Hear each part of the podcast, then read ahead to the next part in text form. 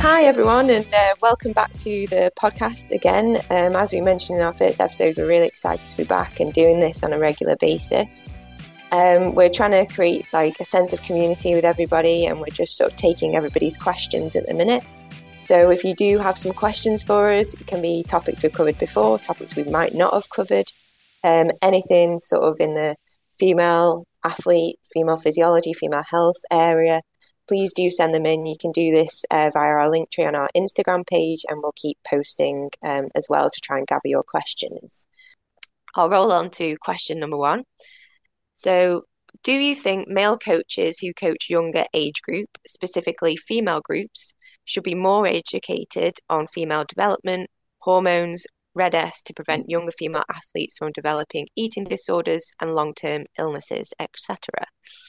Um, so yes, in a short answer, um, from my perspective anyway.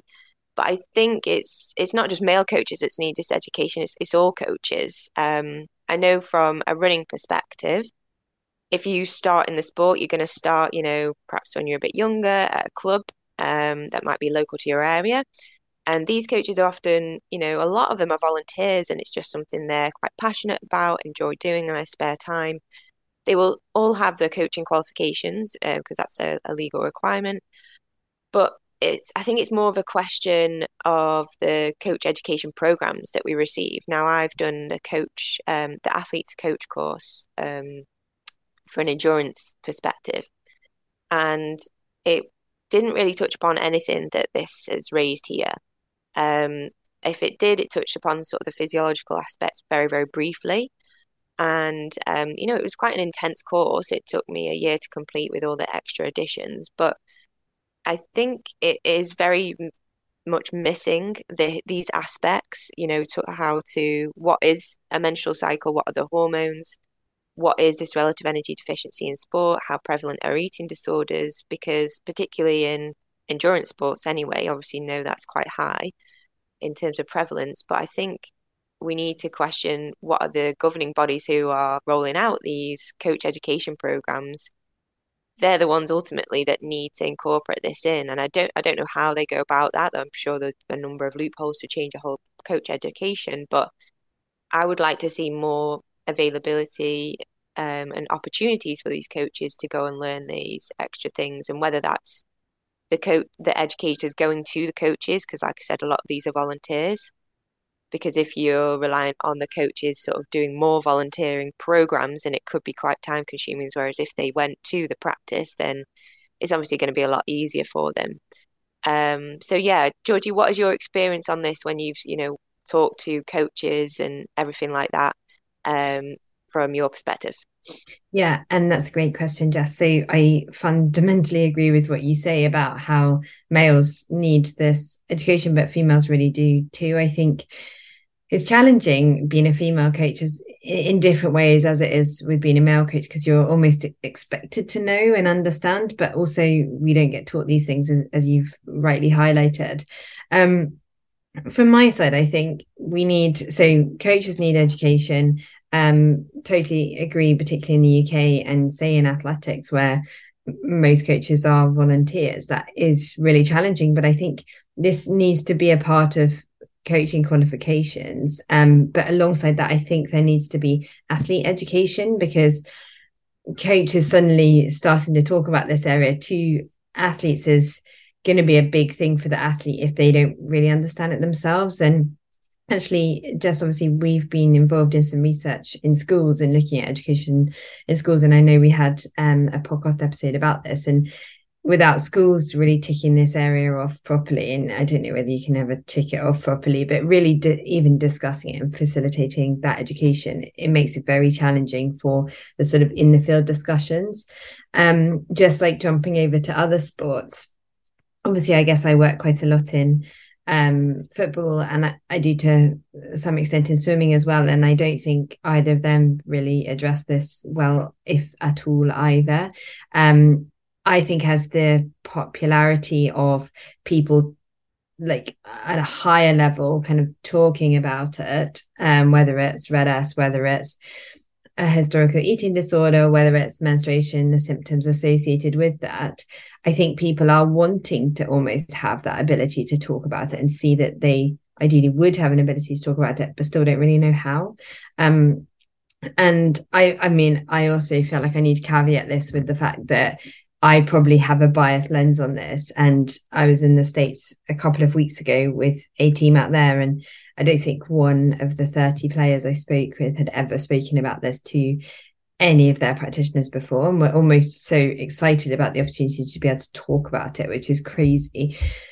Um, so yeah, I think it, it is really challenging. I know FIFA have a real mission to try and change the game in this space, but I think it has to start with. I mean, I it, I even find it brain boggling that so I did a degree in physiological science, and the only time we spoke about males versus females was when we were talking about um, anything to do with gynae or endocrinology. Like even when we were talking about anatomy, like I did units on anatomy, it wasn't like this is the male body, this is the female body. It's it was just this is the body, and I don't I don't think that really helps, but I'd say my, my final point on this, and we could probably do a whole episode on this, but I think my, my final point is that I really believe that practice um, coaches almost need to also appreciate the point at which they have to signpost. And I think those signposting routes are important too. So, for example, if they think, or if one of the athletes has said, you know, I'm really struggling with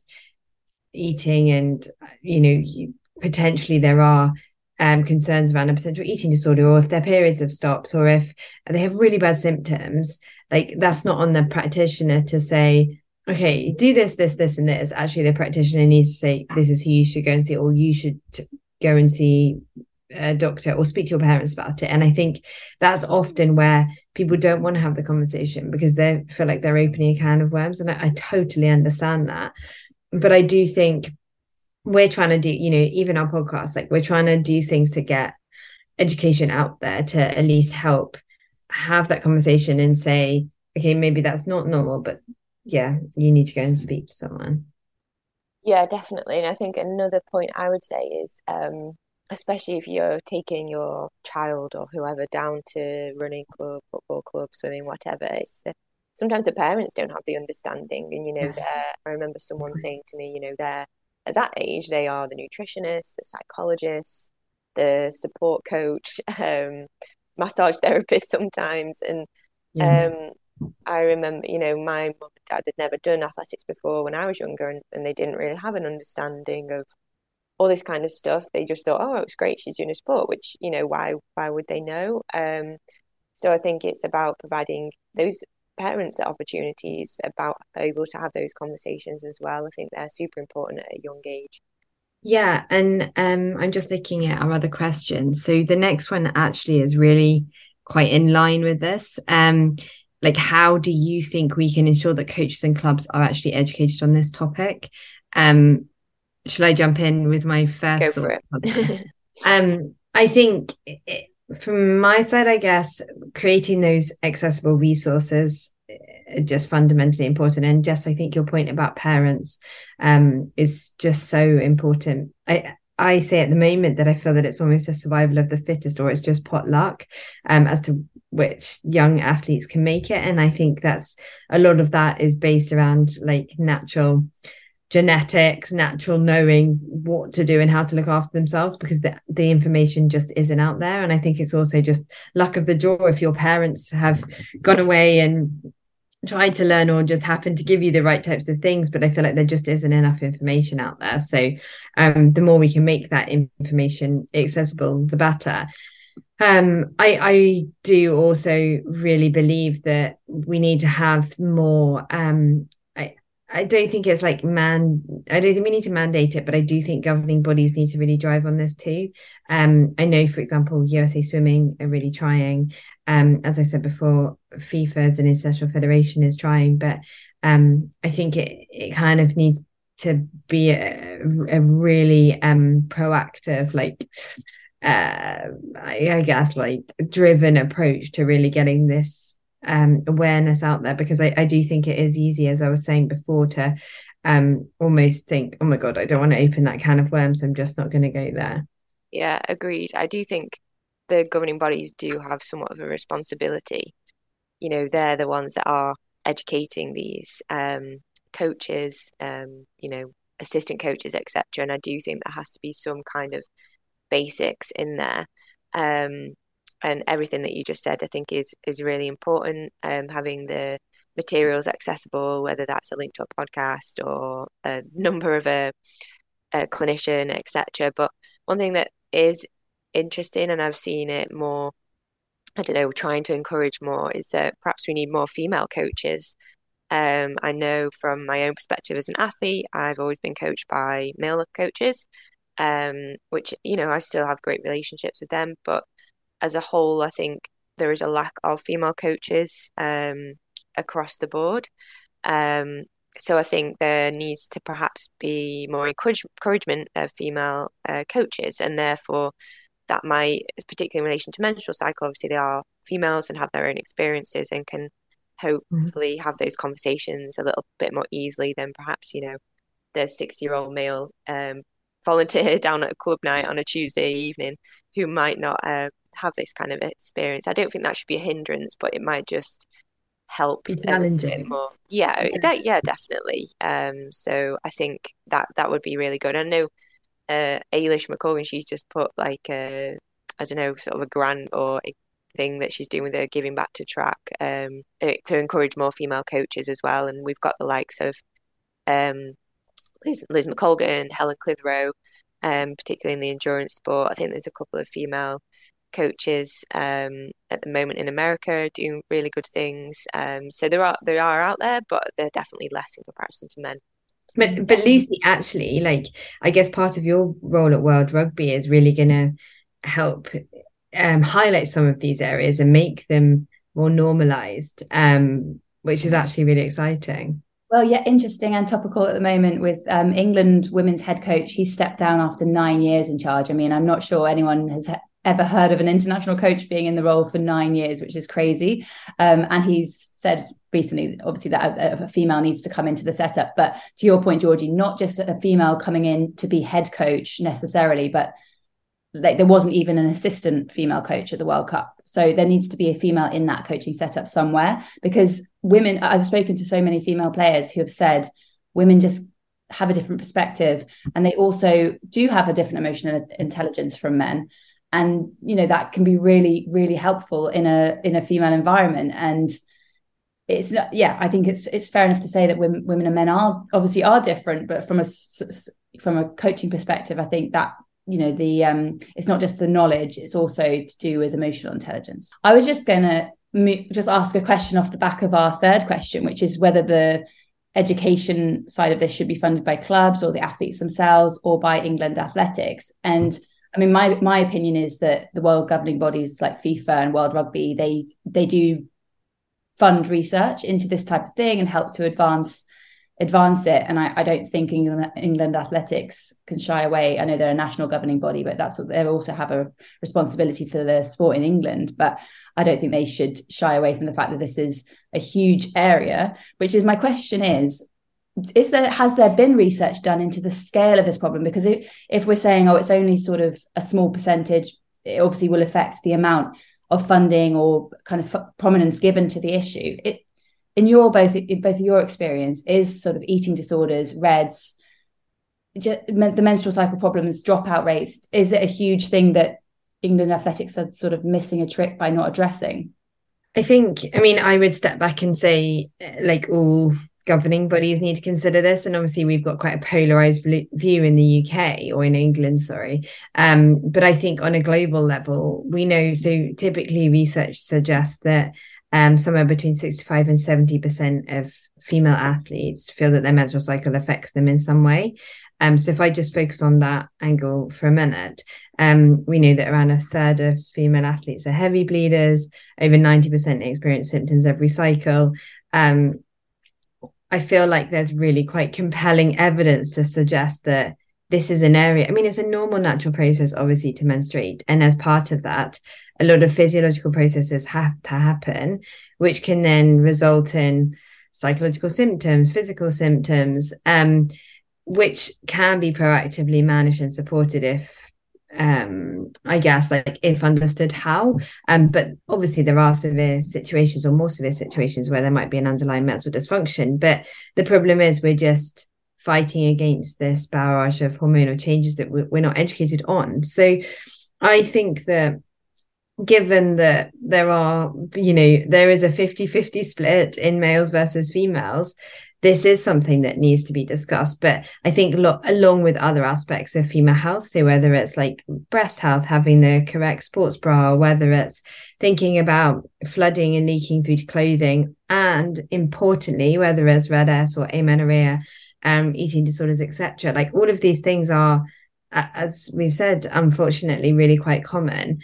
Um, but I think a, b- a big problem is the, the kind of inability to access information, but also the inability um, to appreciate that this is a thing that warrants consideration. Because I think without the governing bodies getting behind these areas, you kind of think, oh, maybe, maybe it's not really that important, or maybe I just don't need to worry about it. And I really see, particularly in the UK, say where there are a lot of volunteer coaches, like they're so busy already like they they don't have time and easily accessible resources to think okay i need to upskill myself on this so I d- I don't know what to do about it. And i hate to say it but i do think that a lot of issues do arise from either training inappropriately which can manifest in either horrendous menstrual cycle symptoms if there's some kind of overload and or absent menstruation or irregular menstruation which can then re- uh, result in some kind of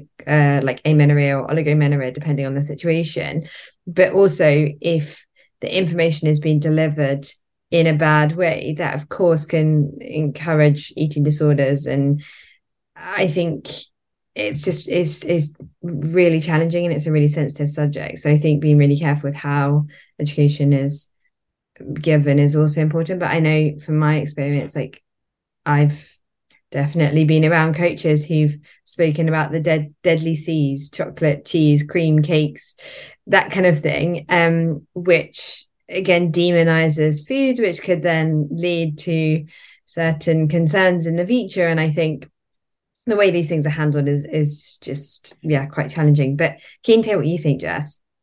Yeah i, I agree really. Um i think I, I didn't really have that kind of experience myself. Um in regards to my own coaches, um, they've always been quite good. Um, and I know we had the same coach, but I was never like in that kind of setup that you were. But um, I think what I feel is that, um, you like you said, Lucy. Like I know World Rugby do provide like research opportunities and grants to apply for funding as well. Um, I've been part of a grant as as well that applied for that. Um, I don't necessarily see that coming from an athletic standpoint. I know there are with FIFA, they definitely do. Um, and I think the the swimming one does. Is it FINA? Um, so there are, I think there's discrepancies within across the sports as well, which I don't think should be a thing. Obviously, some are more financially uh, viable than others, but I think we should have some kind of um, we should definitely be a consistency across these sports and the governing bodies in terms of what they provide in term, in regards to like female physiology um, education research but then also how these coaches can address perhaps sensitive topics and just make it a bit more consistent rather than you know football being superior compared to athletics i think you know men and women are um, playing in these sports so right across the board and I think that there needs to be some kind of consistency. So, you know, whether it's talking across sports or if it comes from like an IOC consensus statement, um, I don't know, but I do feel as though uh, there needs to be some kind of consistency there, um, and it definitely has to be driven by the governing bodies themselves. Um, and you know that doesn't have to be they're giving away millions of pounds. It can just be okay. We're put, putting on this online education talk seminar series specifically around this topic that you know coaches can log into watch recordings. Anything we learned from the pandemic is that we can do these kinds of things remotely. You don't have to go to a specific place. Um, although that's obviously preferred but, we, but you don't have to. You can still get that education and i think we need to provide those opportunities a little bit more uh, regardless of like the sport that it is um, because men and women are still going to be competing.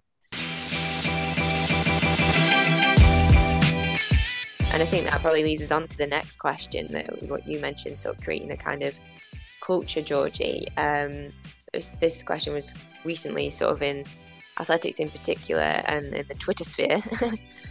um, so this is um, in both amateur and professional athletics, the culture of running focuses very much on weight and the concept of a race weight. Do you think athletics is beginning to break away from the race weight culture and focus more on strength and health rather than being slim? Um, I would hope it is. I have never actually. I think I've probably thought about race weight in the past, but I, this is nothing I would ever practice within my training. Um, I trust that you know the training is tailored right, and I find it hard to eat enough. So um, I'd never really think about my weight with regards to a race, and I don't think many marathoners would. Um, I could be wrong. Um, and there was recently um, quite a, an article in regards to the American collegiate system, um, who use sort of skin fold tests, um, where you sort of measure, they take like pinches of your skin and it gives sort of a rough guide to your body fat percentage. Can be very subjective. And some of these like quite well known coaches in America were sort of um, everyone was pointing at the finger at them a little bit, and um, there was quite a few articles um, flying around regards to how this should or shouldn't be a thing within American collegiate system. And I don't have experience of the American collegiate system. I don't know these coaches, um, but I think it was sort of it was labeling it as not a very good thing, and I would agree. Um, I do think some sports need it more than others, and some type of sports, you know, some events within the sport, should I say. So obviously within athletics, you've got such a broad spectrum. You've got the marathon runners, and then you've got like shot putters who um, probably need a well, they definitely do need a different body composition, and um, they will be you know differences in strength and size and height, and that's that's fine, and that's why they're good at what they are. But I think I would hope that athletics is trying to steer away from you know being a certain weight, everyone being a certain shape for that event, and that it's more about okay, do the training, eat right for fuel your body, and then you can perform at your very best. I don't think it's totally driven away from that because obviously we've still got eating disorders, we've still got um, issues with RED-S um, right across the board, and we still obviously it seems to be you know a thing still in some of the colleges in America, as I just said. Um, but I think all we can do is try and focus our um, energies to thinking about nutrition as fuel for the body, um, eating what you need for um, your given sport, and regardless of what that is, your ultimate body shape will will appear because you are doing the training and you are fueling it correctly, and and you'll inevitably get um, to that position to perform at your very best. And I think that's that's what we can hope for. Um, Georgia, you obviously work in different sports as well. What what do you feel this? Do you think this is just an athletics thing, or is it right across the board? I think um, measuring body comp is definitely uh, a relatively hot topic in in the different sports I work in at the moment, actually too. Um, and I just feel I feel really strongly about it. I, I think that to some extent there is use in understanding where someone is at in terms of lean muscle mass. Like, are they um, developing more lean muscle mass? Like, that's obviously really useful from a practitioner perspective. Um, but I think this is used widely in the wrong way. And I think, um, unfortunately, when, as you said, so typically most teams that I've been around would use like a seven point um like caliper body fat percentage measure um but we know that inaccuracies surrounding that. Um, and we also like while the research is a little bit sketchy we don't fully know how for example the menstrual cycle or use of hormonal contraception can affect that. So a lot of weight can be placed on these measures and that can of course lead to many anxieties and potential further problems further down the line or more problems further down the line. Um, and I always think like we don't actually know what is optimum. Like we don't know. So say in football, we don't know what is the optimal body comp for a goalkeeper versus a midfield player versus a striker versus any player. Um, and in track and field, it's it's very similar. There isn't an optimum, and I, I really believe it's about what's right for you as an individual. And I think I'd then come back to thinking about the menstrual cycle as that sign. Like, are you having a regular menstrual cycle? Um, is your cycle length varying a lot? Like maybe that's a sign that your body isn't quite 100% happy. Do you sometimes skip a period? Like that's again not not normal and that's probably a sign that things aren't quite right. So I think females are lucky because they have that inner gauge which is aiming to have a regular menstrual cycle, but obviously if you're not using um if you are using the pill sorry um so you're not menstruating naturally or you're using another form of hormonal contraception that can mask it. I think uh, to your point about the collegiate system jess i think it is still widely um assumed that people need to be light and lean. Um i do hope that the narrative is changing in this and you know good people like yourself jess who are um, really leading runners in this space that I think can help bust those myths. But I think it, it is hard and especially mindful that, say, in running or swimming, people compete in minimal clothing. So, you know, of course, you, you do feel exposed. So, thinking about that is natural. Um, but I think from a coaching perspective, it is really hard. And I've seen scenarios where maybe athletes are have maybe gained some body mass and maybe it is that their percentage body fat has increased. And actually maybe from a coach's perspective they do need to like lean up which is a horrible expression. So then how is that managed as well? Because if as a coach you're trying to get the best from your athlete and they your athlete wants it like how do you even have that conversation? So i feel like there really are quite a lot of issues around being able to discuss that. But i, I think I don't think categorically we can have this race weight that one aspires to because it's it's so individual regardless. And we also know weight, and it shouldn't just be on weight for sure because weight is very much influenced by muscle mass and even um, say water retention at certain times of the cycle. Again, while we know the research isn't like categorically, yes, you will definitely put on weight at different times of your cycle. Some people will, some people won't. So I just think we just need to be so careful with how it's handled it's definitely one of those tricky topics. Um, but I do think, you know, again, it stems back to having the right education for these people who are trying to support their athletes in the best ways possible. Um, and perhaps that needs to come from the governing bodies as well as like clubs and federations, etc. So um, yeah, some really interesting questions there. Um, I think that's all we've got time for today. We've hopefully covered quite a few thought provoking topics and subjects. And obviously, if you did want to add further to this, um, send us your questions. If you can't find um, the submission form, just send us a message on Instagram. We'll pick it up and we'll add it to the next batch for our next episode. Um, so, thank you very much, and I'll see you all guys soon. Thank you. Thanks, guys.